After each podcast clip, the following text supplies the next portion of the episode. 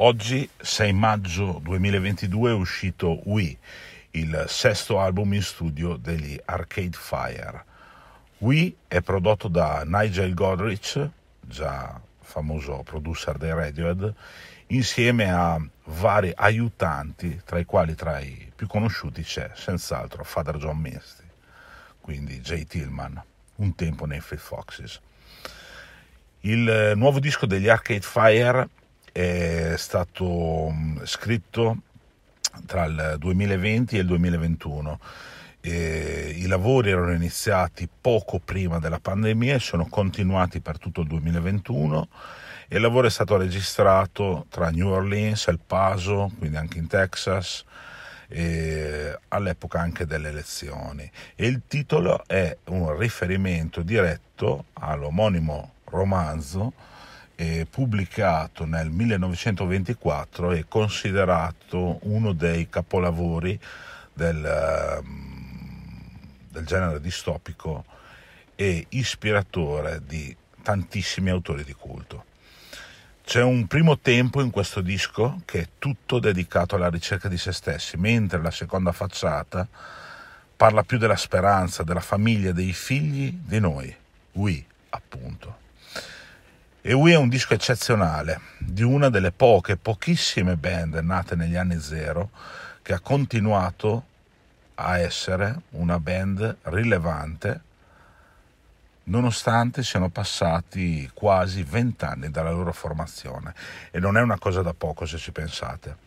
Basta ascoltare l'ultimo nuovo disco dei Black Country New Road per capire quanto stiano tuttora influenzando una scena che mm, non è quella canadese dalla quale provengono appunto gli Arcade Fire, ma è una scena tutta nuova, quella eh, che possiamo definire post-punk d'oltremanica.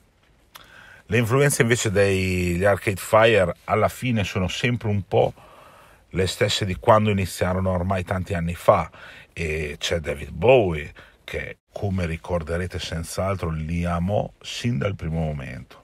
I Genesis del periodo di Peter Gabriel per arrivare lì di anche New Wave uh, di inizio anni 80, non dimenticando anche certe influenze che potremmo definire persino world music, anche ballabili in certi casi. Comunque Wii rimane un disco eccezionale che rende al massimo se ascoltato in cuffia, prodotto egregiamente dove ci sono canzoni una migliore dell'altra. La migliore probabilmente è la mini opera che si chiama End of the Empire, che nella versione eh, fisica diciamo, del disco viene eh, divisa in vari atti.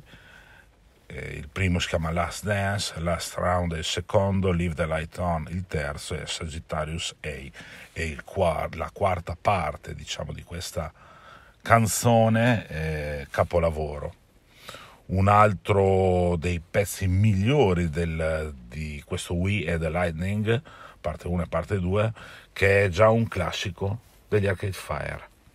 Un classico, punto e a capo. E anche le acustiche Unconditional One, Lookout Kid o la finale Wii, appunto, che dà il titolo all'intero disco, sono altri vertici del disco che comunque mm, non devono essere, secondo me, ascoltate eh, in quanto canzoni a sé, ma devono essere ascoltate globalmente all'interno del lavoro. Quindi è un disco che va ascoltato come tutti in realtà dovrebbero essere ascoltati i dischi, ma questo ancora di più dall'inizio alla fine. Per me è uno dei migliori dischi che gli Arcade Fire abbiano pubblicato in tutti questi anni. Forse non è a livello di Funeral o Neon Bible, ma è un disco che conferma che gli Arcade Fire rimangono una delle migliori realtà musicali nate negli ultimi vent'anni.